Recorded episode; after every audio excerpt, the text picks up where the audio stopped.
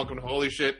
My name is Dan Taylor. Uh, this is your first time here. You are in for a treat. This is a story wherein I tell a Bible story to some friends, and then we talk about the Bible story and uh, try and make some sense of it in our contemporary world. And then at the end of it, we ask the basic question should we toss this story? Should we tame this story? Should we turn this story up? And uh, this is the fifth episode, and we are uh, very excited to have some good friends here. So, uh, first guest, uh, uh, amazing friend of mine, stepping in at the last minute is uh, is Dave Rae. Welcome, Dave Rae. Thank you. Thanks for having me. Dave Rae uh, got the call 50 minutes ago and was doing, uh, and either stopped what he was doing or was doing nothing. I, well, I, I was actually in a meeting with my uh, uh, comedy group, and uh, I was like partway through the meeting, I'm like, "We're not going to have a show in several months, so uh, goodbye." And then I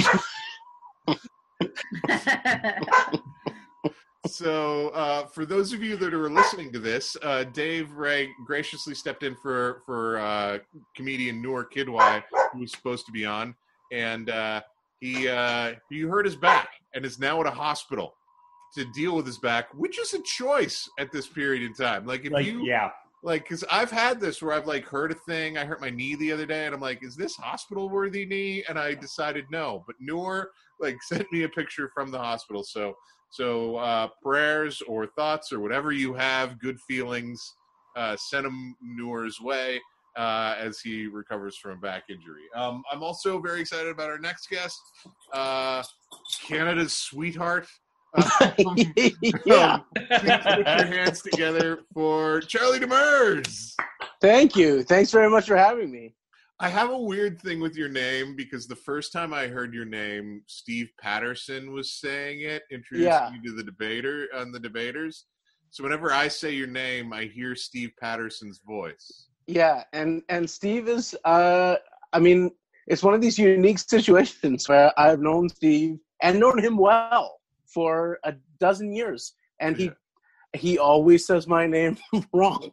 And I don't like it it's a very uh like we're very good friends and I just uh uh, it's uh, but yes, he's he's it's at least it's a it's a nice voice to hear when you hear Oh, my name. Okay, uh, then I got it wrong too. How are you? Well, no, no, you actually said it. You actually Okay, said good. it right. He Okay. always um the, one of the problems is he has drift between possible pronunciations, but it's it's one of those things where it, it is. I mean, it it's a it's a it's a word that is mispronounced in any language because it's it's it's a it's a Quebecois name that's in French but is mispronounced by the rules of French from France French. Right. So my cousin once had a fight with a substitute teacher from France who uh, said uh, was reading the attendance sheet and said Josiane de Mer, and uh, Josiane said uh, de Mers. And the teacher said, "Uh, "No, no, no, no, no, de Mer." Only people from France will correct you on the pronunciation of your own last name. Um, but uh, you just kind of you you pick your preferred anglicization and so we've always in my family we've gone with with demers but Okay. there's a just you, there's an accepted spectrum that i think runs from you know demers all the way to demers right. and then and then you get outside of that spectrum into the demirses and the uh, those are the ones where i think well now you're just you're creating with what we've given you like there's no demirs organic or indigenous to the name and you also go with Charlie, and I mean, you have you have Charles up here, but like Char- you, you seem to use Charles and Charlie a little bit inter- interchangeably. And I was talking about this with Charles Haycock long, long ago that I love the name Charles because it has an indeterminate number of syllables. Like yes. Yes. Like it's either one or it's two, and no one can be quite sure at any time how many. it definitely. definitely. It is the it is the y of vowels to uh, consonants of uh, so, mono to uh, duosyllabic names. Yeah, it yeah, is uh it is uh, so charles was chosen by my parents because uh my dad like i said quebecois my mother was anglophone and they loved. Uh, they wanted a, a name that could easily go into either language, Okay. and, Yeah. and they loved every iteration of Charles or Charles or Charlie or Right. Charlot. The only name that they didn't like that was uh, derivable was Chuck, Right. uh, which they said he'll never be Chuck. And then in T-ball, I was given a hat that said Chucky, and I was called Chuck from grade one to university uh, because of that T-ball hat. Well, I was about to say I don't see you as Chuck, but then I've never seen you in a baseball cap. And- No, it's true. It's true. I, I, It's a um, new person. Yeah. yes. Uh, it's a real like you commit to a more sort of bowling alley aesthetic with the. Yeah. Uh, but I do think Chuck Demers. It's it's a pretty good comedian name. Uh, Right. It may be even you know better than what I've got, but uh, Yeah. at this point, at this point, when somebody calls me Chuck, it's just like a, a like a finding an old picture. Like it's just a nice warm reminder of an of a former part of your life. I, I could definitely imagining opening for Chuck Demers uh, at like a charity show in Rimbey, Alberta. yes. Yeah. a comedian completely untouched by wokeness like not even he's not even not even bitter about it he hasn't No. even heard that it's happened Yeah, he's not anti woke. It's not like Yeah. like Nobody not- sat him down. Yeah. yeah he's not gonna hold it against you that you're Yeah. greek that's Yeah. like uh, chuck Demers.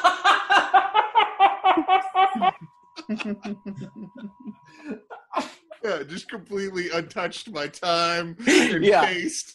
like a Yeah. like a like a comedy fossil. yeah yeah Okay, so we're gonna get going on the story, uh, and uh, but I want to ask you guys first, like, um, so do, so Bible stories are sort of in the ether, but I think that the the further we go along, there's a lot of people that didn't grow up with these at all, like have very kind of sporadic experience of Bible stories. So, so what about you guys? I'll start with you, Dave. Did you you kind of like I know you well, so you grew up with this, right?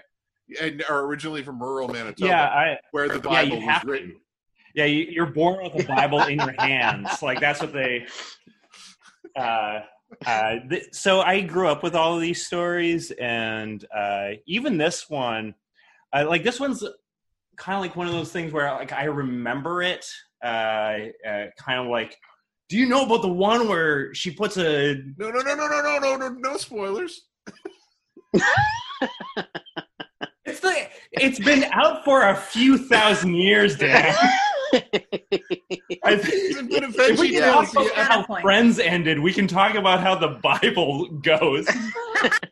It hasn't had its own Veggie Tales episode yet, although it would be. oh best- man Yeah. How about I'll, I'll say it like Yeah. this. Okay. Yeah. Yeah. I'll say it like this. I, I I'm familiar with the Bible and it, it, where this comes from, the Book of Yeah. Judges. Right. I'm familiar to it to the point that I know that Judges is like the hardcore. If if there was a season of 24 set in the Bible, it would be in Judges time, where it's just like it's gruesome and gory and it's awesome. Uh, that for just how uh, brutal it is. So like that that's why I'm familiar with this story coming in. Um, even though I actually don't know really what it's about or why she or Right, why right, this right. thing happened. So Right. That's interesting. So, um, so you kind of grew up in the Christian faith. How about how about you, Charlie? Any what did you guys grow up with? Although you're all frozen right now.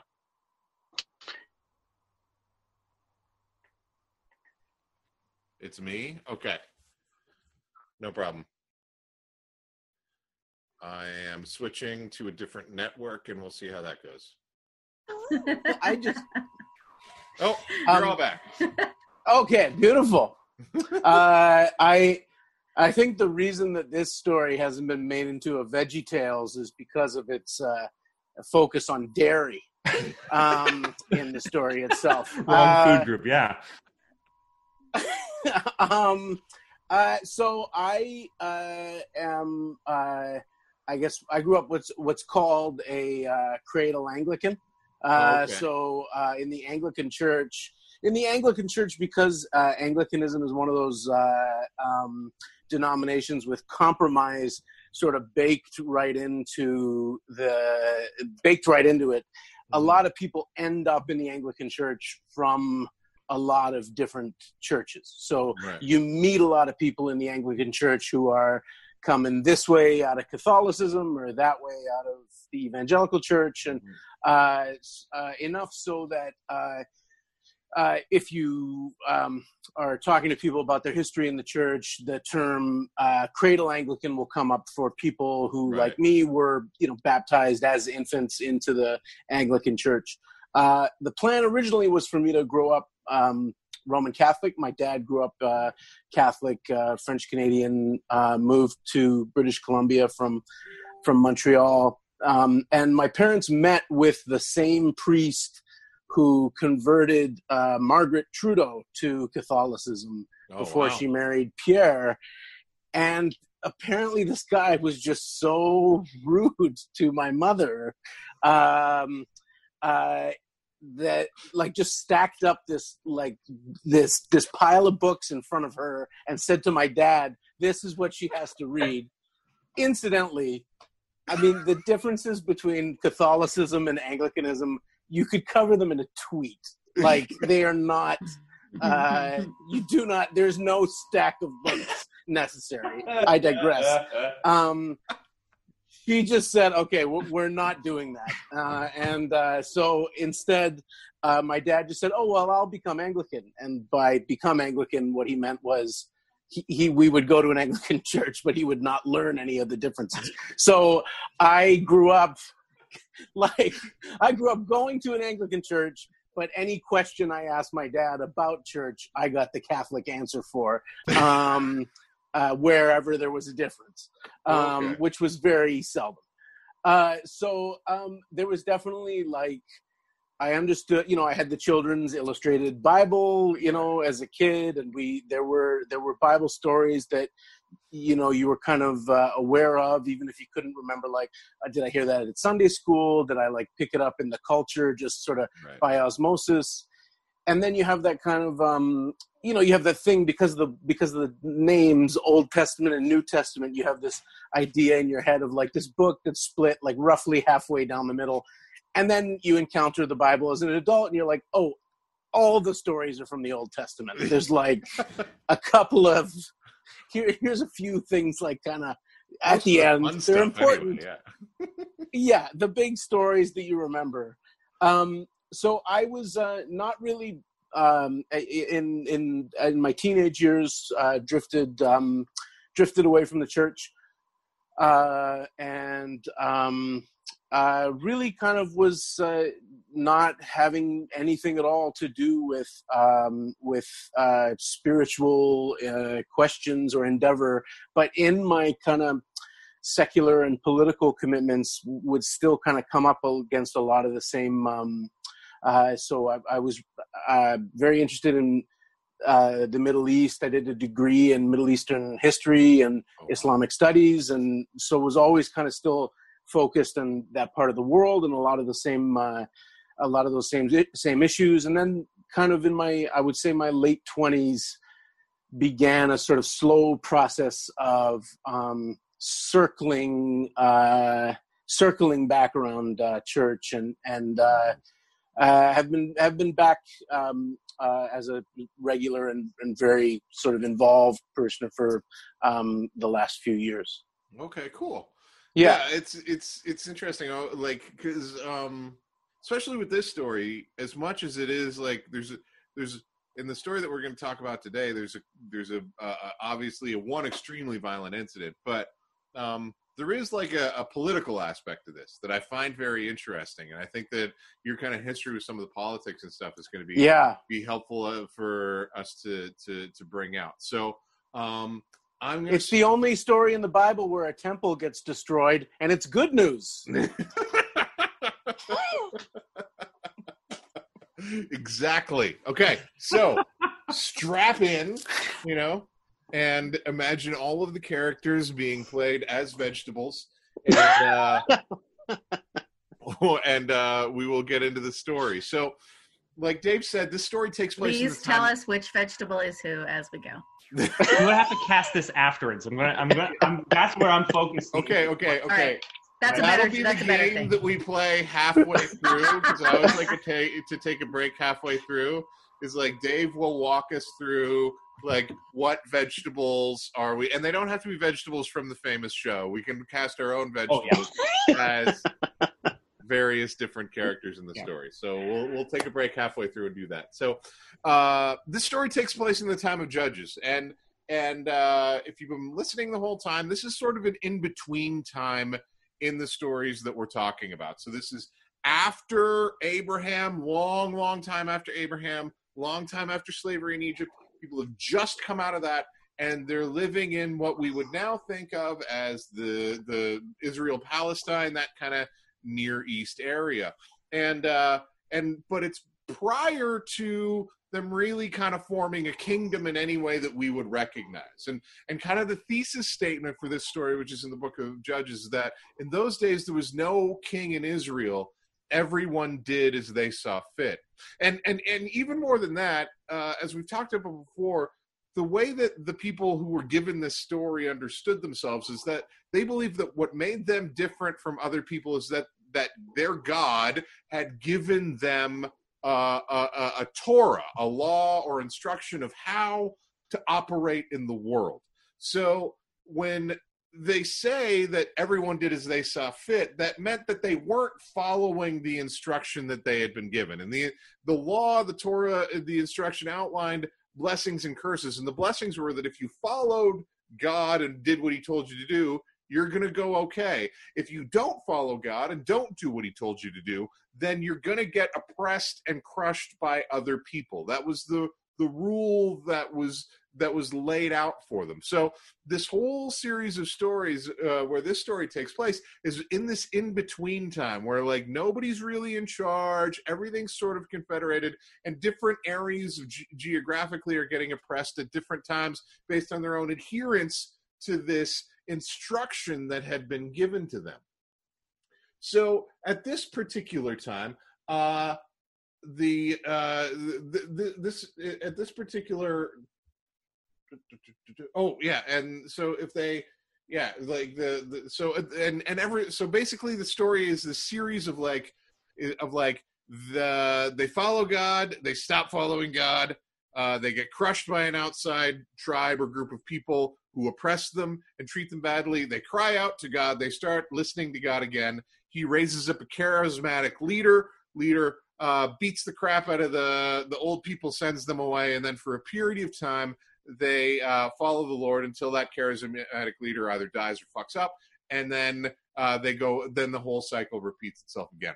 So That really is a, a healthy chunk of the Old Testament that you've just described. yeah, Pretty recurring theme. yeah, yeah, yeah, yeah, yeah. That is that you could argue, and some scholars would that that is the overriding theme of everything. Is that The- like Groundhog Day of Scripture.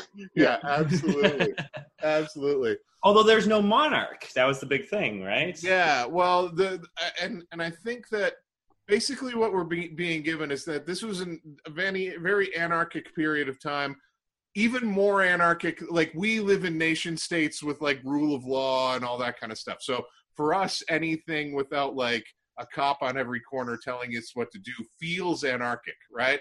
But this was even anarchic for the time. It would seem, you know. Um, if if I'm saying I'm probably saying the word anarchic wrong, but um, but like it was it was even No, no, no, you- chaotic. Like you're talking about the South Pole, right? yeah, yeah, Yeah, it's very cold. Yes, it's very yeah. very cold. Many Yeah. penguins, yes. Yeah. and that's where the aliens landed. Um, okay, so at this point, so during this period of time, uh, various places and geographical areas would be run by people that they called judges, and basically, a judge's job was to just settle people's disputes. They were a, a third party that everyone would listen to, and the judge at this point in time, unusually, was a woman named Deborah.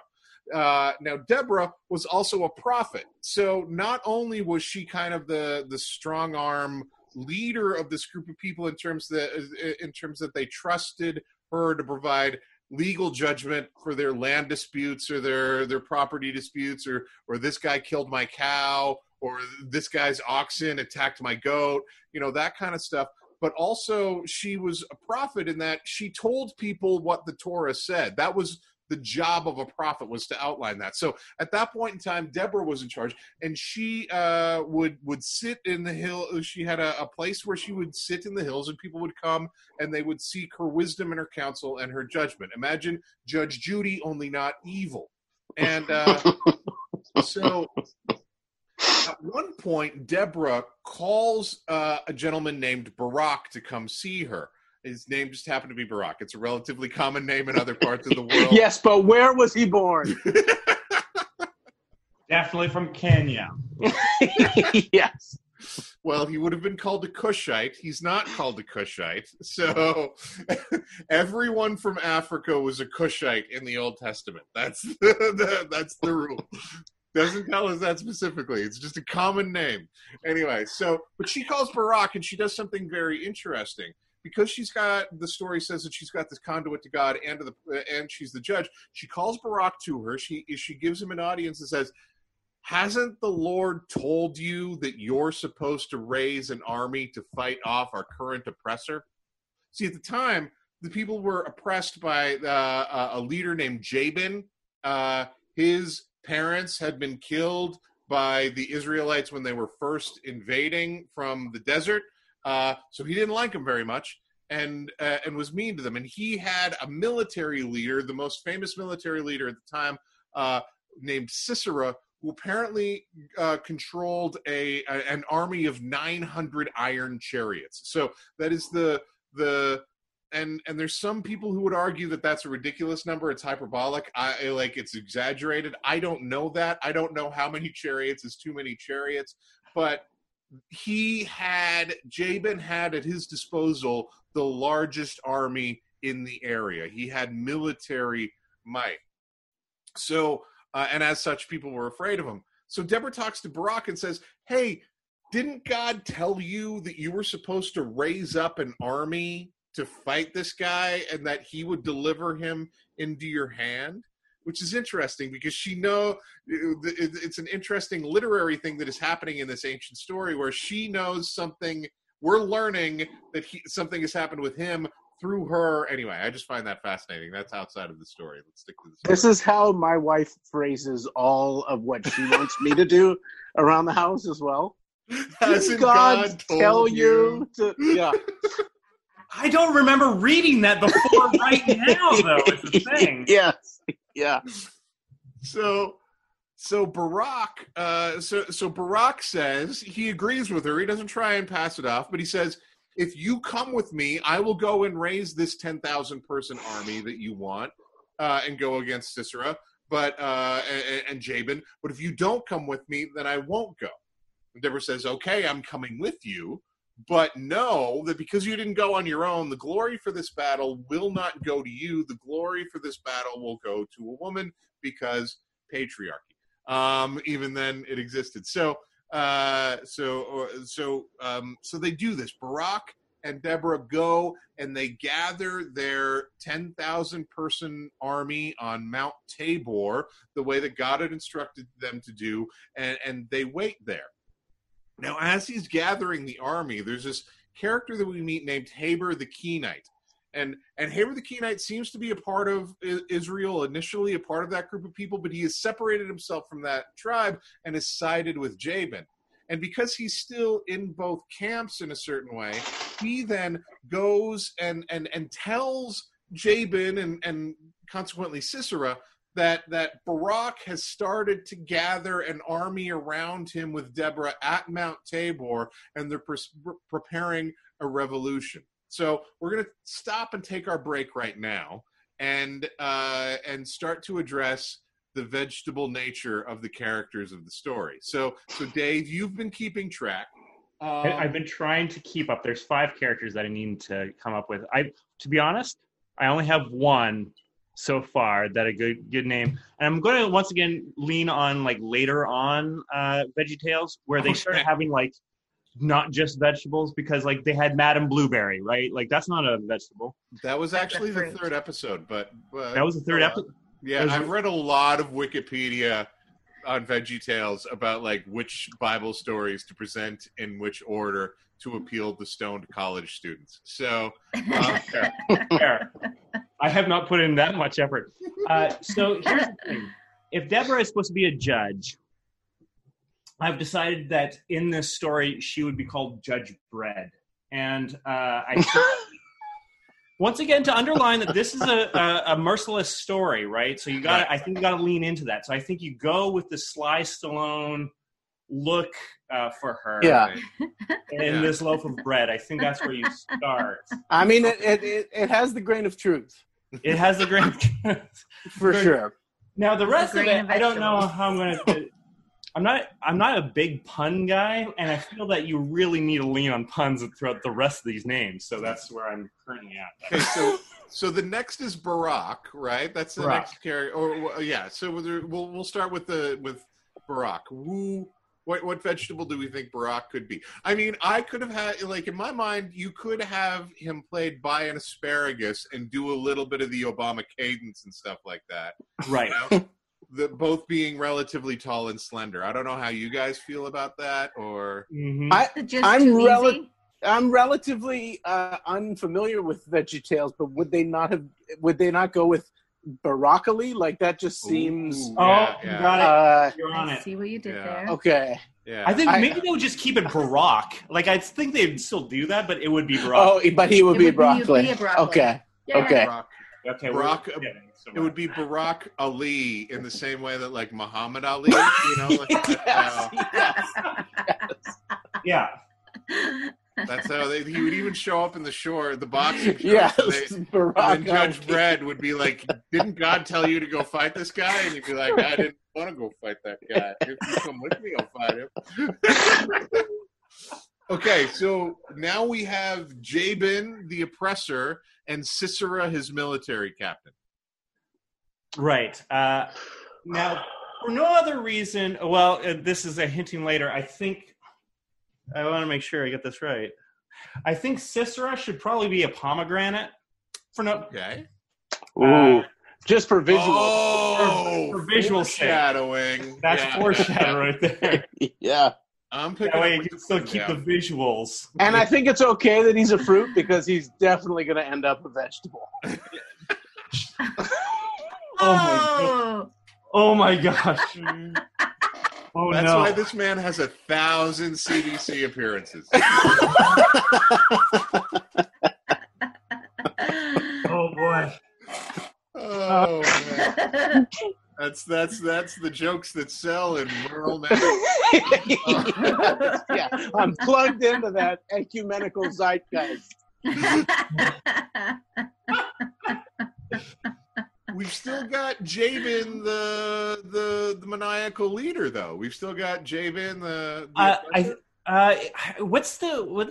It, it would be played by the cu, uh, like the, the the the big bad cucumber, not oh, oh, the, Yeah. the the one who's like um always the bad guy. Goliath. Maybe. Oh, he's the one that plays Nebuchadnezzar. right. Yeah, whatever Yeah, that one. pickle. I- I'm I'm imagining somebody a little bit fat. Do they have a cauliflower? Like I think cauliflower. You could easily make a cauliflower villainous, and I know that it doesn't. There's no pun. There's no sound. There's no. You know, but like Maybe you can do a he would pumpkin. just occupy a lot of space, like Jabba the Hutt, right? Yeah, like Ooh. Pumpkin, pumpkin. a pumpkin, Pumpkin. or or some other kind of like a pumpkin has like fruit, but like a gourd or a. I guess there are gourds. Gourds. Um, well, you could just use that the gourd character, whatever. Yeah. Okay. Yeah. gourd is good. Mustache. Okay. And and who's the guy who goes? Uh, remind me the the name. Yeah. Yeah, uh, that should be eggplant because it um it tastes like whatever you cook it with. Right. Right. So- right, yes. That's a good way.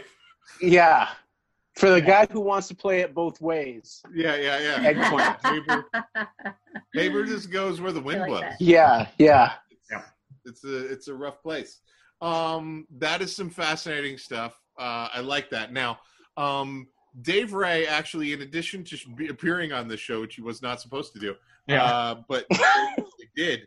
He also wrote uh, a game for the show. Now, I've uh, I've uh, tried to. He sent me this on Facebook. So, um, like Dave, uh, I, I want this show to have an aspect of silliness to it sometimes, and Yeah.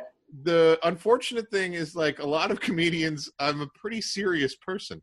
Um, the so, most serious comedian I know. That is true. so uh, I I am going to run this by. So this will be so this quiz will be for Teddy and for for you- for, uh, for Charlie, and uh, and uh, we'll, we'll go through it in this way. So um, Dave has written these. This is a quiz of strange deaths in the Bible. Okay. Oh wow. So uh, I hate. They are multiple choice at the very least. Yeah, they're multiple choice.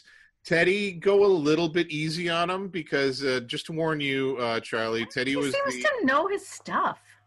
to- just just to just to warn you, Charlie, Teddy was the valedictorian of our Christian university. Oh oh wow. Okay. Yeah. I would say I've got like pretty good knowledge of the Bible for a comedian. Now Pretty- you're gonna make me look bad if I don't pretty do well. Low knowledge for a Bible college valedictorian. Uh, Yeah. I would put my. Yeah. so to be fair, like a Bible college valedictorian probably knows less than your average like evangelical smart camp kid. Like, It's true. Or like a wanna kid. Or like Yeah. and for the record, like I didn't grow up going to church. Like I don't know all the like kid Bible stories and stuff like my Right. from kids. my my oldest child would probably destroy all of you on this, but uh, Okay. 'cause- just because just because they're smart and like winning quizzes. Um, uh, I'd put two of my kids up against you, like all of you, you know. But um, okay, so this is the the quiz of strange deaths in the Bible. Question number one: uh, In Judges three, it describes how Ehud went to confront and kill King Eglon of Moab in the upper room of his palace. According to the text, what was the last thing that Ehud said to King Eglon before? With the stabbiness and the dispatching him, does he say, "A, verily, I am Ehud of the tribe of Benjamin. The Lord of Israel has seen the evil committed by your hand, and now you will die by mine. Did he say that, or did he say, B, your majesty, I have a secret message for you? Or does he say, C, the Lord of Israel sends his regards? I'm gonna say A. I think it's B. You think it's B? Yeah. Dave Rae, you wrote this. Uh, in all honesty, I don't know the answer to this. It's B. I think it's B. Yeah, I was about to say, I think it's B. Yeah. It is B. Uh, A. I'll be honest. Uh, the, behind the curtain, I wrote A based off the line from Princess Bride, and just really bibled it up. Well done. And then C Amazing. is just from Game of Thrones. Uh, so Dave was so committed to character, he all caps, all caps Lord in air. That is very and I'm the only one reading it. Like that's how committed Dave was in the writing. Okay, question number two. After Ehud killed the king, he locked the door to the upper room and left. The servants discovered it locked and did not want to go in because A, they did not want to uh, interrupt his meal. B, they did not want to interrupt him having sex with his sister. Or C, they did not want to interrupt him on the toilet. Uh, I remember this story. Yeah, you go first. It's one of those three things. I'm very Uh, I- of my quiz. Now that I've Yeah. seen this in action, I'm very proud of this. yeah. Um, I, I, there's some, there's, I, I want to say A for the meal, but there's something about the specificity of the sister that is jogging something in my memory, and I, and I kind of want to take a big swing. Do Okay. it, do it. Um, but, but uh, I'm gonna go with meal. I'm gonna go with meal. I'm gonna Okay, say you gonna A. with meal? Yeah. Teddy? Well, that, uh, that's what I was gonna say. No We can both say the same answer. Yeah. All right. Yeah, yeah, there's no rule against it. Uh, it's actually C. They did not want to interrupt him on the toilet. Ugh, that was the Is there third thing I was going to say. Yeah, that was the third thing. yeah. Actually, this story is really gross because Ehud was really fat, and like when he Oh, was yeah, I missed the stabbed, The contents of his the Bible says the contents of his intestines poured out, which is why they thought that he was on the toilet. yeah, yeah. Oh, you were uh, jogging my memory with that mnemonic. gross. Yeah. Oh yeah, it's it's a buck wild one. Yeah. Okay, number three. Uh, after Absalom rebelled against his father, King David, he was routed and forced to flee on a mule. However, her, his pursuers were able to catch him and spear him to death because what happened? Was he A, choking on sacred bread he had stolen from the temple? Was it B, an angel of the Lord made the mule stop and refused to go ahead? Or was it C, his fashionably long hair got caught in the branches of a tree?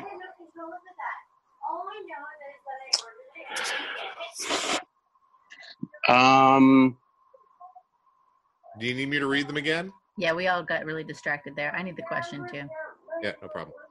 So, after Absalom rebelled against his father, King David, Absalom was routed and forced to flee on a, on a mule. However, his pursuers were able to catch him and spear him to death because this happened. Was it A, he was choking on sacred bread stolen from the temple? Was it B, an angel of the Lord made the mule stop and refused to go ahead? Or was it C, Absalom's fashionably long hair got caught in the branches of a tree? I think it's C. I think it's B. You think it's B? I'm just gonna say B. The answer is C. His Yeah. fashionably long hair got caught in the branches of a tree. These Your were not in my exit interview. Teddy, your uh, your answer was you, you're misplacing that with the, a story from the book of Judges. Sorry, the book of uh, Numbers, where not only does an angel of the Lord make the mule stop, ultimately God opens the mouth of the mule and it tells off its rider that like I'm not going ahead because an angel's going to kill both of us. So wow. Yeah. In The original wise ass. yeah, exactly. Number four, in Second Kings 2, a bunch of young lads from the city mocked a prophet of God for his bald head. The prophet then cursed them in the name of the Lord. And uh, how did and and and how did the forty-two children who mocked the prophet die? Was it A, lightning struck them down? Was it B, a couple of bears came out and mauled them? Or was it C, asps, snakes came out from holes in the ground and bit them? Bears, bears, bears. Yeah, it's bears. It's bears. Bears, totally. The other two did happen to other people, though. They weren't mocking prophets for baldness, but definitely, like, It's like one of the best stories. those other Yeah. in a book in a book with, with a tendency towards disproportionate discipline Yeah. that really ha- stands out. Do you? The Bible actually quotes the the line that they said to him that was insulting. Do you guys? Does anybody remember the line? I do. I can tell it. But anybody else know it? I don't. it's like So like he doesn't have any hair? Like he's Yeah, he's bald? it's, the the line is "Go on up, you bald head." Go on up, you. Why don't and you like that, Dan? I mean, I guess I wouldn't like if a bunch of kids started yelling that at me. I'd probably be like, "Hey, that's weird." But I don't think I'd get to the point where I'd call bears out to maul them to death. yes. And then of be like- satisfying though that God did it. You know, but even if God was like, "Hey, I can maul these kids with bears," I'd be like, "Let's just back off a little bit." is that the only option to solve this conflict right now? Can we give them all COVID nineteen instead? Like, Oh no. okay, last question. In Acts chapter 5, Ananias and Sapphira were both struck dead by the words of Peter because they had lied about what? A, they lied about selling their land and claiming that they gave all of the money from the sale to the church. B, they lied about the idols to other gods that they had in their house. Or C, they lied about their son not being circumcised. You you really threw me with the vertiginous uh, testament shift. Uh, but yes, What a uh, word. I um uh, I'm with Teddy. It's A, It is A. It is A. And uh, but I only say that because I live in Vancouver and everything is about land value. but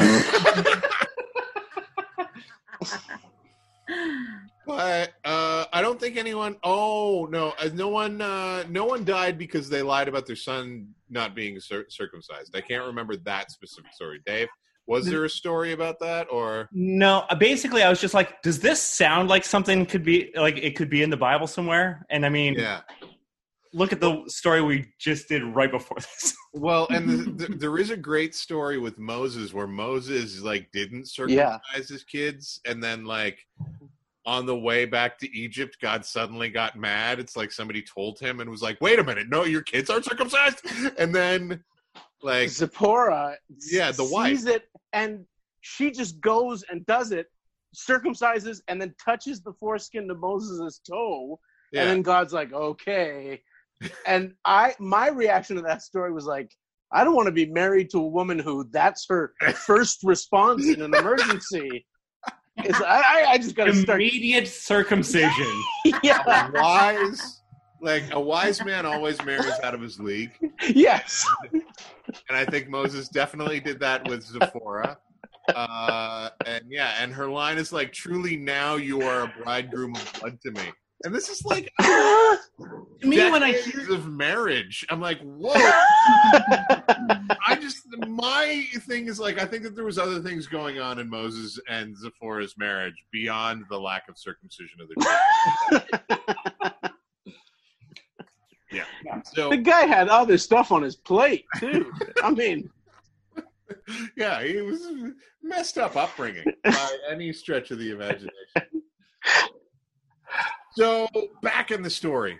Uh, so we get back into the story. So where, if you remember where we were, Jabin had uh, Haber the Kenite had tipped off Sisera that the, the armies were gathering. So they go and they start to gather uh, in the river valley below Mount Tabor, and and Sis and uh, and um, um, Barak with Deborah is gathered with ten thousand of, of their warriors, and they're on Mount Tabor, about to ta- uh, to to attack uh, about to attack Sisera and his nine hundred chariots. So so they start to go over, and and at one point Deborah turns to Barak and says, uh, "You need to go down and fight them now. Hasn't the Lord already gone before you?"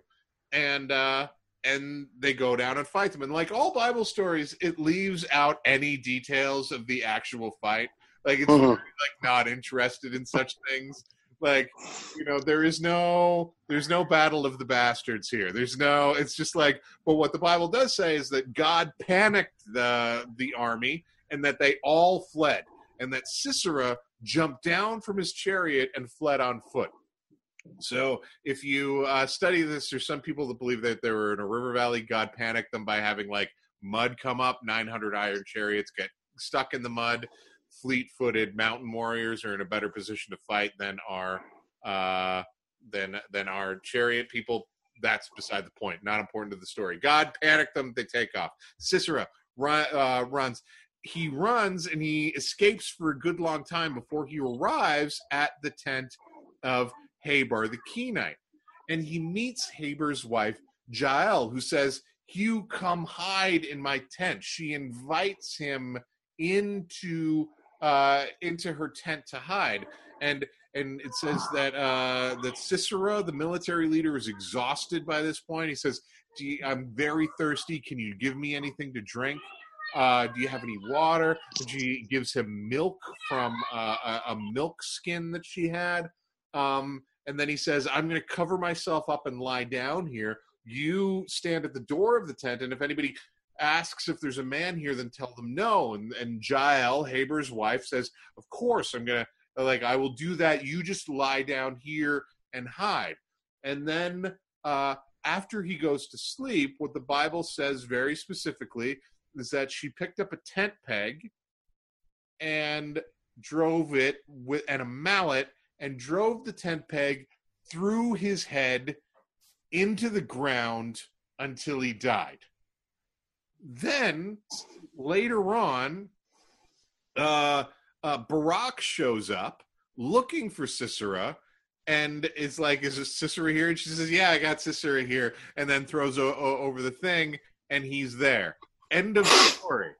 For the most part, except there's two interesting things that I think happen next. One, Deborah, the judge, writes the history of this. She writes it in a in a poem and a song that we have uh, in the next chapter of the book of Judges.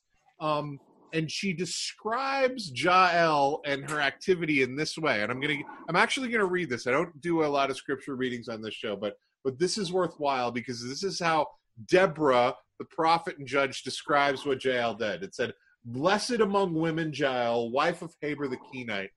When asked for milk, she did give in a princely bowl. She served curds. Her hand for the tent peg reached out, her right hand for the workman's hammer, and she hammered Sisera, cracked his skull. She smashed and pierced his temple. Between her legs, he kneeled, fell, lay. Between her legs, he kneeled, he fell. Where he kneeled, he fell, destroyed. That's the end of the story. Um, so the two things that I find interesting is that's a beautiful poem. Most important fact to me that I find interesting is the first sentence she says is blessed among women is Jael, which I'll get back to in a second. The second thing that I find interesting is that immediately afterwards, the next verse of this poem is making fun of Sisera's mom. like, oh. the passage right after it is like, "Oh, Sisera's mom is like, why is this chariot taking so long to get home?" Sisera's mom's friends are coming up to her now, being like, "Oh, he's got so much plunder; it's taking him so much longer." Like, which I think is hilarious and petty, and I love it. Um, but this is something I find interesting and, and needs to be remembered in this. There's only two women in the entire Bible that are called blessed among women. Um, Jael, as you've just heard, is one of them. The other one is very famous, and that's Mary, the mother of Jesus. Hmm. Uh, Elizabeth, when she recognizes the the the when when uh, when Elizabeth, uh, Mary's cousin, when when Mary comes to visit her uh, with Jesus in her womb, she says, "Blessed are you among women; the baby in my womb leaped for joy." And and I find that absolutely fascinating that there are only two women, uh, and, and one of them is Jael. So um, that this is the story, and now the question is like, what do we think about this? And I just want to include that "blessed among women" thing. There's not a lot of women characters in the Bible. That's just a that, that we get to know pretty pretty well, but yet this woman is, and I think that that's an important thing for us to at least recognize as we talk about.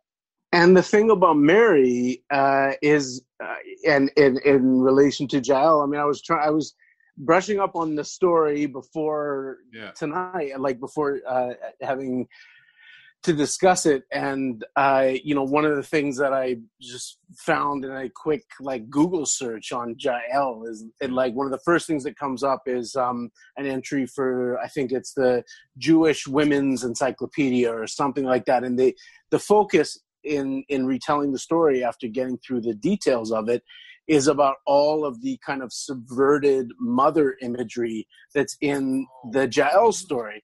Yeah. She gives him she gives him milk. He dies between her legs. Like she is this like reverse mother of badass death dealing uh, in in in a like this totally like Tarantino vein of like yeah I've got Sisera you want to see him yeah, yeah. uh, like it's it's really um it's like swashbuckling stuff uh but with this like very very loaded like like freudian uh uh lodestar of imagery to, to go along with it Yeah, like having read a lot and spent a lot of time with Bible stories, like the Bible doesn't have a consistent relationship with violence. There's times when like you it doesn't feel like the writer wants you to enjoy this violence. You know, Mm. it doesn't feel like there like there's there's times when it's just like this is just a fact of the matter. It wants you to feel ambivalent about the, the violence. Whereas like This is Seems specific. Yeah, Mm. and, and it seems that it's just like you're supposed to think this is cool, right? Yeah. Like this is like Qu- Quentin Tarantino's, uh, yeah, you know, like or or or The Wire with Omar or something like that. You're supposed to be like, whoa, this is a badass killer, you know, that we have here. And, and The I- other woman who you can't help but think of in hearing the story uh, is Rahab. yeah, and, and Rahab is it like so passive in comparison to yeah, Jael, who like, I mean, Rahab does what she does takes courage, and she, she Yeah. does have to like. Obviously, she's presented with this moral question of like, will I tell the you know ab- about the um The about Joshua and the Israelites uh, coming over, but but it's it's not in this. It, it, it's in this much more sort of passive vein versus like Jael, who like steps up into history with this like very decisive, subtle, and, and accomplishes what all of these warriors couldn't do. Yeah, well, and it's interesting too when you talk about that because like the stereotypical kind of woman story in the Bible is really Ruth. Like if they, if they Mm, talk about like Old Testament conduct by women, and that's a story of like commitment and loyalty and like I'm going to do the right thing, and at the end she gets a husband.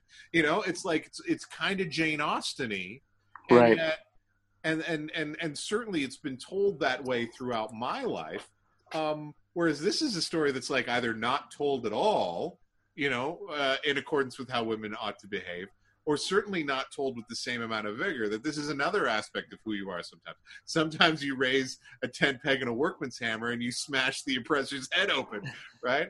And I think that that, uh, like, I'd, Teddy, I'd let, if you wouldn't mind speaking to that a little bit specifically. You're the only woman in the the Zoom room. Sorry, mom, we're not letting you talk right now. and but like, what do you think about that? What do I like about? Well, just about like this story wasn't isn't it told as much as Ruth, and obviously we want more people to be like loyal and and caring and and get And, husbands, like, I guess Just like put a peg through their like murder enemy's head. people with tent pegs, you know. Like obviously, like we would choose one over the other, but but do you, does that affect? Do you think like I don't know? Is that a is that a positive or a negative way? I, like what, I don't know. What does that think? What does that do in your head, heart? I mean, I think it's un- unclear because I don't th- like. I think that it's not as ob- obvious, like what course of action to to take in like an enemy and courage, like because I think that it's courageous. I think that it's like daring. I think that um, it's brave, and I and I think that it's also uh, murdering someone. So that makes it a difficult choice to make as a per like that uh, in this story that you know like that to be i don't know that there's a lot of other murdering that then it, it gets you called blessed among women right? Like what makes this particular dude so bad that the that Jael then is like because do we have other like there's many other deaths that happen in the Bible that the person who commits it is not does not get that kind of honor i guess. And so it seems it's it's just confusing mostly like i found this story Mm. really confusing. Yeah, I mean, certainly as an example like to follow yeah, It, it, well, and that's where Judges is interesting as a book in general because, like, it's it's true that there's not a lot of examples of like someone murdering and it's like, yay, that's really a great thing. But Judges has kind of got a few of them. Uh, Ehud, which we- we were just talking about in our quiz, actually is another example, and it comes right before this story. And it, there's a few times of like these people who are like these awful oppressors are struck down and it's like I, I think it's probably specific to this context of like during the judge's time the the nation or the these group of people are very vulnerable. And i think it's interesting that uh that god in in the context of this story is like using these uh, people who are often considered in this time frame to be like, um, uh, you know, people you would overlook or you wouldn't uh, assume. Not only is it does this uh, leader fall to the hand of a woman, but also it comes it it uh, underlines Deborah as well. Like it underlines Mhm. Deborah's thing when she came alongside and pushed Barak to get his army together.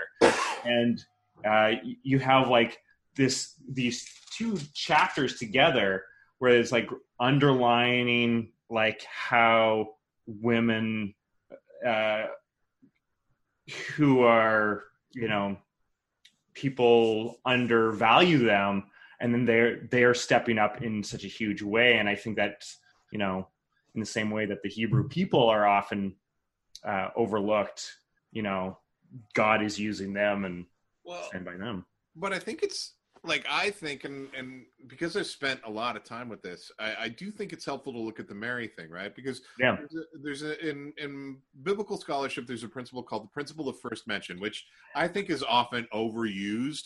But the Yeah. idea being that the whenever you hear something said later on in the Bible, you should hearken back to the first time that it was mentioned because uh, it was intentional, uh, because they would have thought about it, right? So the argument being that when Elizabeth says to Mary, Blessed among women are you, Elizabeth is saying to Mary, You're like Jael, right? And so, which changes things because, you know, we can argue about the dating of the Magnificat, but let's assume that Mary's prayer, which uh, would have been recite, would be recited in the Anglican Church at Christmas time, of about her own the, the the baby that is going to be born inside her her prayer there is is not about like the salvation of the world through sacrifice. Her prayer is about violent revolution. Her prayer is like the rich he has sent away empty the poor he has filled with good things the powerful are torn down from the thrones while the lowly are exalted.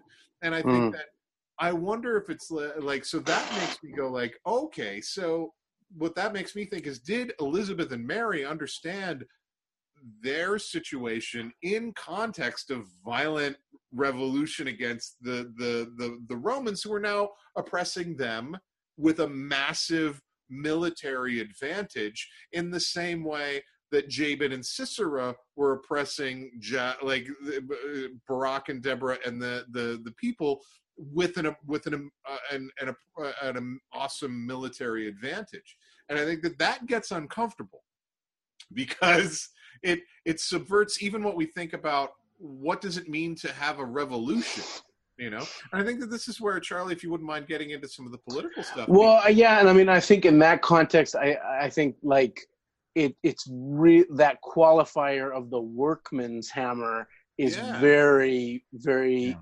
important and non-accidental, and I think like what what we're seeing in this story. I mean, it, it's it's not only the story of um because uh, because I, on the one hand, I think like Teddy is um absolutely right in the sense that the the bare physical facts of the situation are those of a murder and and like a, a fairly cold and calculated one this guy's like literally he's asleep and, and like after being assured don't worry uh, you know you're cool like I'll, I'll i'll make sure nobody comes in here i won't tell anyone there's anybody here he's been given food which is sort Yeah. of like a traditional like you're safe here yeah yeah and It, it's a um, very Games of Thrones style death. Like it's a very like, oh, you think you're Yeah. okay until you you're not Yeah. okay.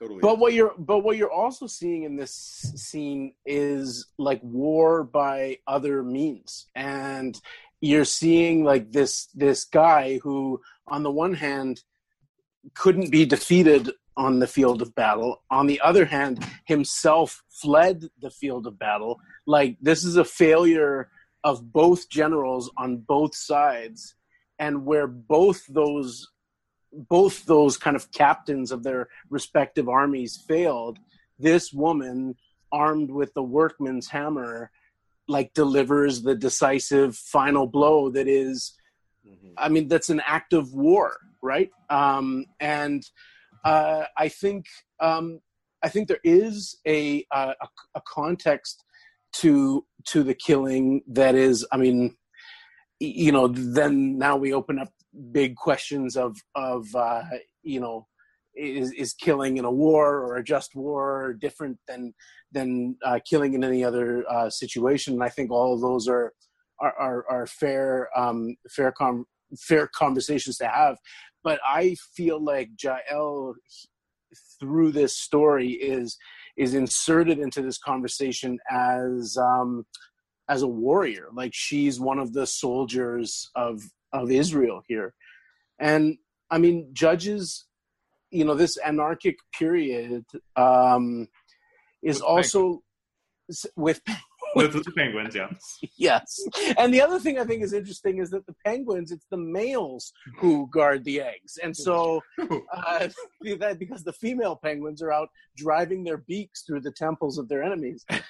Um, the uh, Feels. the, the uh, uh, this is also like the phase in the story of the of the people of Israel in the Hebrew scriptures where they're going from being a, a you know a, a, a chosen people unlike any other to about to become just like everybody else they're going to ask god for a king. He's going to be like guys you don't want i'm your i'm your king. I'm your god. Like and, and they're going to no no no we want a king. And then and then all of those kings are going to uh, make them more and more like all of the pagan nations around them until Yeah. the you know we move into the prophets.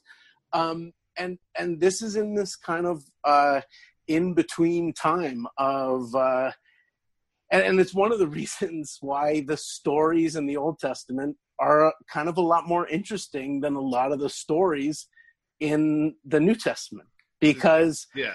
it they, they are actually they ask us they ask us to think about them in in ways that we think about novels or films as opposed to the way we think about parables which is like what is the lesson to be drawn from this Right. versus like let's bounce around in this crazy and contradictory moral universe that this brilliant writer has created for us Yeah.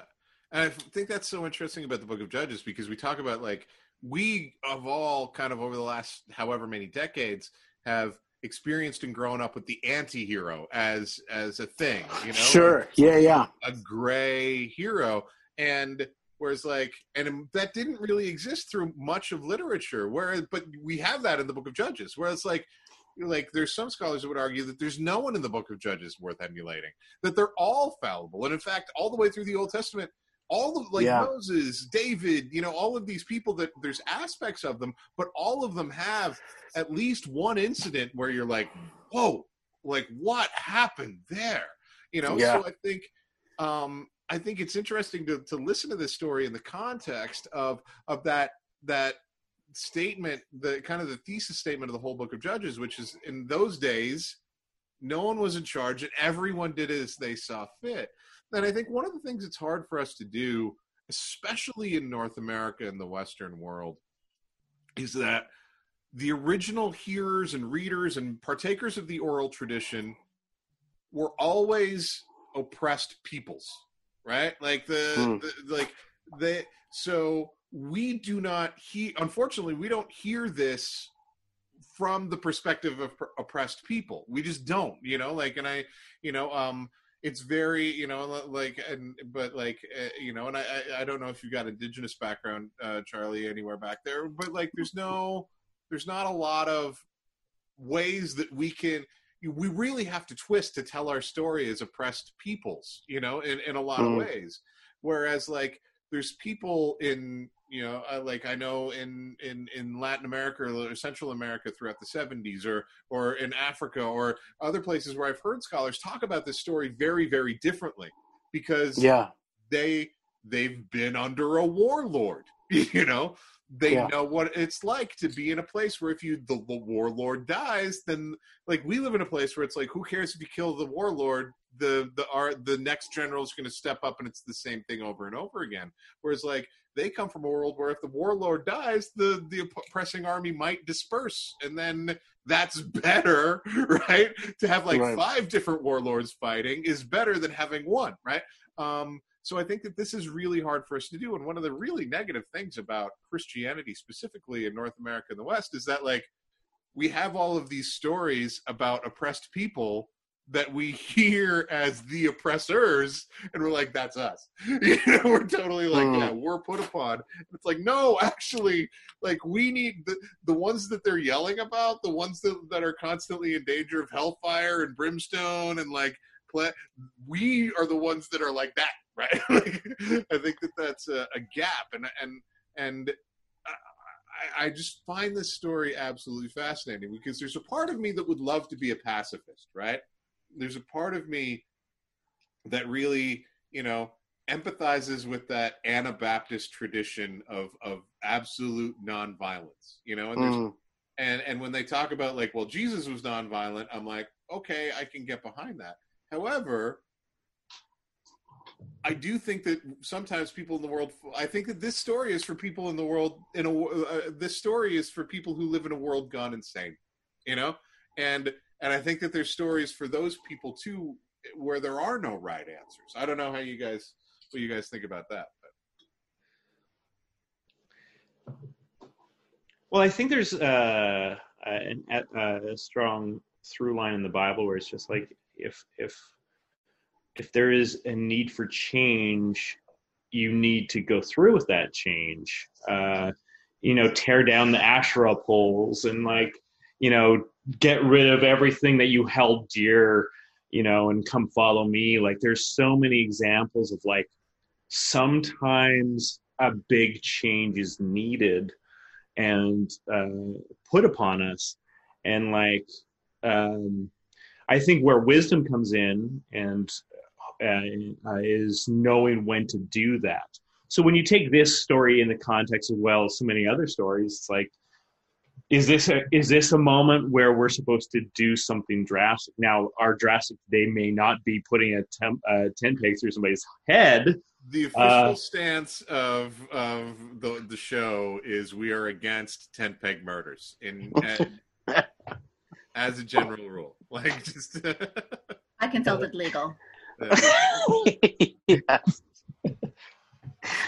But but yeah, that's the, that's the thing. Like I, I, I if you think of uh, Jael uh, in this moment, like th- it would have been so easy to just like I like this person's not going to harm me. I and like I'm not even opposed to this person. Like uh, he uh, she was the wife of the neutral person, so like she just had to like like stand by and watch the oppressor get away. You know like she could have just and she would have been fine but she took that moment to like do a thing that she uh, that, that was going to hopefully help these uh, these people but i don't know. I, I think that's why these kind of stories are in, this kind of like story is important also uh, when it's compared to the more peaceful stories because i think you need to have this kind of uh, frame of like where you're where where are we talking? Like you, like to have extremes to talk about whether or not you agree with how far she went or not or whatever uh, like where that's where i think a lot of the stories in the old testament their big role is to get you to like think about it and like push us to like uh, consider these things well, and just to quickly, uh, there is a reluctance to embrace the fact that she does murder this guy. You know, like because I remember telling this story once and having a lady in my church be like, "Do you think that maybe she did it by accident?" And that accident made her blessed among women, like Mary. oh, wait hold on a second i don't want to leave this quite yet so I like. I'm just like, look. I need to put up the tent. Well, guys already in the tent, but I know. But we need like a, another tent within the tent. He's Within off the- balance. And if we don't get another peg, then then there's you can see the sky. Like we need. yeah. Yeah. he had a mosquito on his temple. I just Only one way to just- deal with that. yes. She I meant mean, to pick up the newspaper. She meant to pick up the newspaper. Whoops. And yeah. I mean, I and then that's- all the way through his head into Into the the, ground. ground. yeah. That's like that's yeah. Anyway, sorry, I almost got super dark, but anyway. I, I, I mean, I I think that's still the other thing. Like to to to get back to her relation to her husband. I mean, that's the other thing that's kind of special about Jael is like she is not an extension of her Mm, spouse. Like she does not belong to her husband in the sense that he has chosen this kind of duplicitous version of neutrality yeah. in this situation and she casts her lot in with the right. people of Israel like in a very decisive decisive way Yeah. I mean, that does go back to like that, uh, like the uh, you know scripture in James where it's like, don't be lukewarm, uh, like, don't be Yeah, lukewarm, right. like, yeah, Mhm. yeah, be be hot or cold. yeah. Dinner between with Jael and Heber the next night was maybe a little bit. So all the way. Look, I just don't know why you had to do it in the tent itself because Like we, we also stay in here though. Like, we just bought those Egyptian cotton sheets. I thought you liked those sheets. they had a really high thread count, and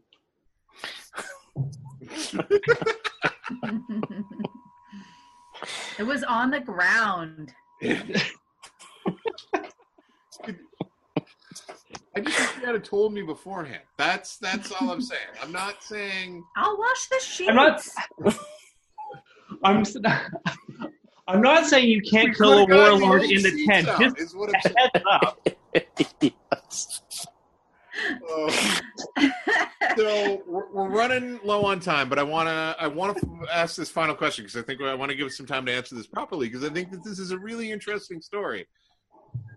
Tame it, which means like let's make a version of this story that works for our time. Do we toss it, never tell this story again, or do we need to turn this story up louder? That that this needs to be an aspect of the stories that we tell because it br- makes us ask some important questions about who we are as human beings. So uh, I'll start with you, Dave. Tame it, toss it, turn it up.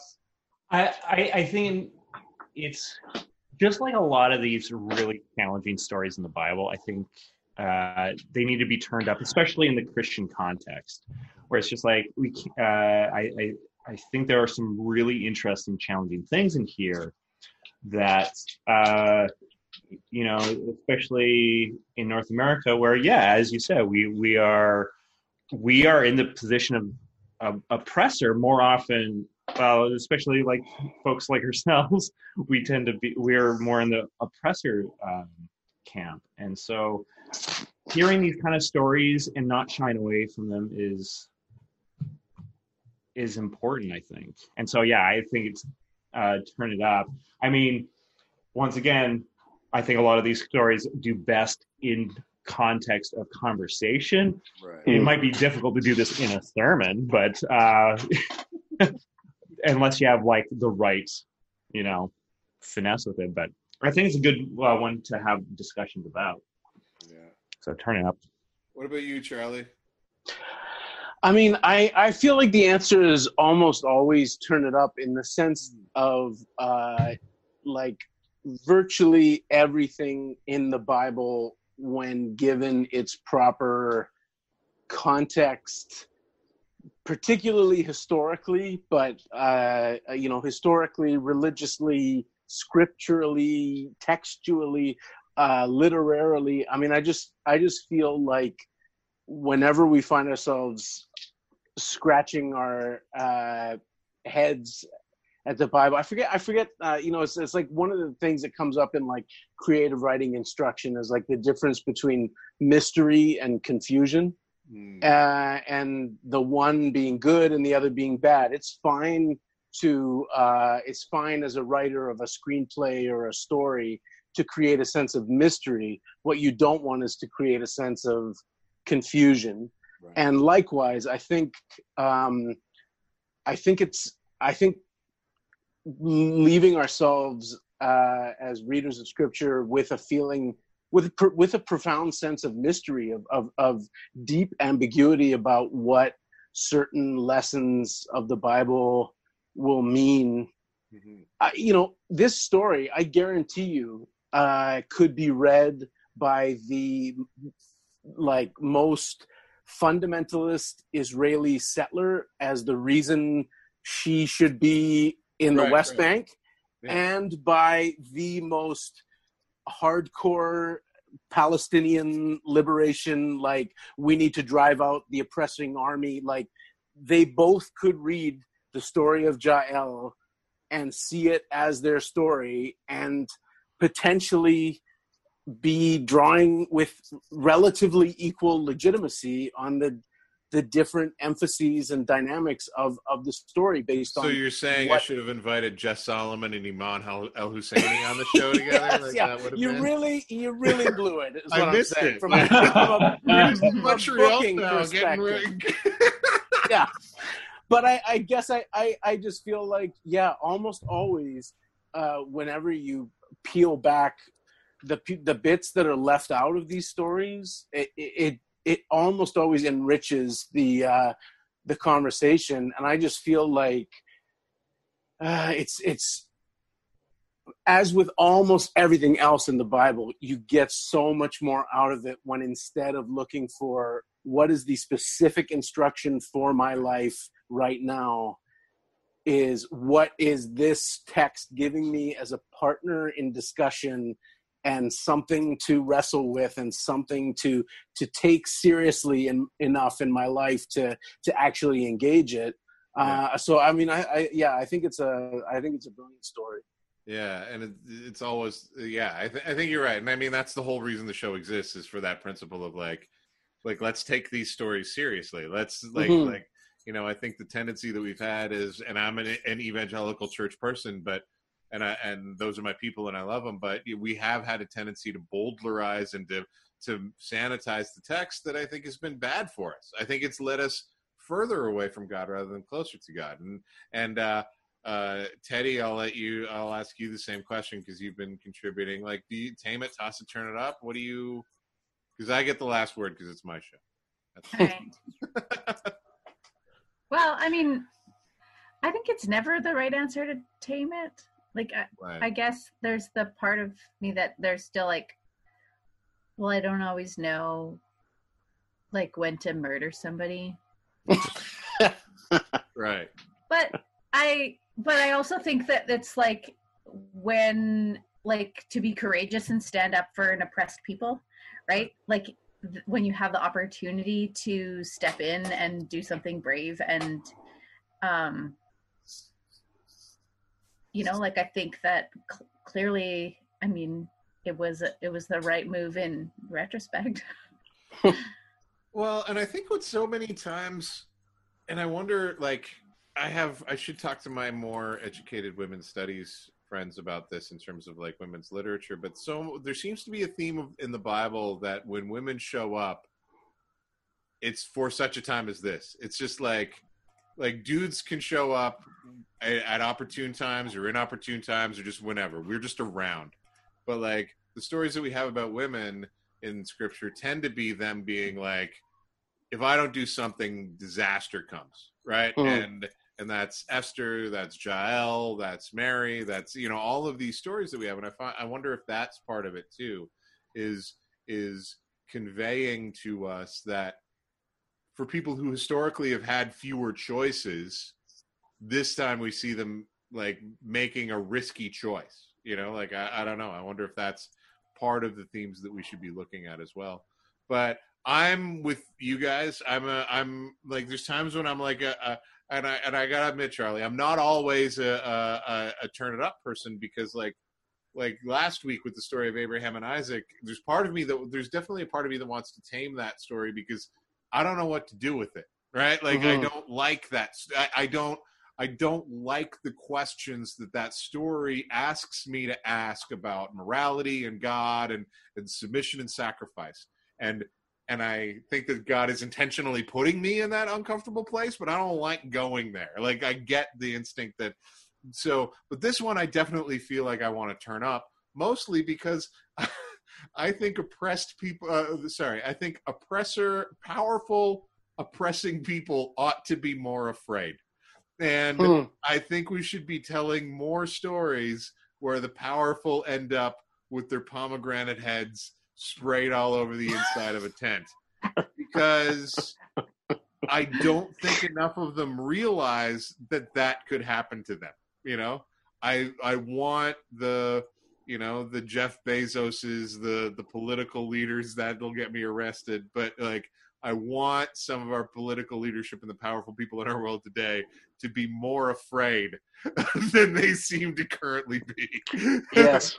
but but that's uh, my uh, predisposition. So um, I'm going to call uh, an end right here. If you were only here for the Bible stuff, then uh, feel free to go.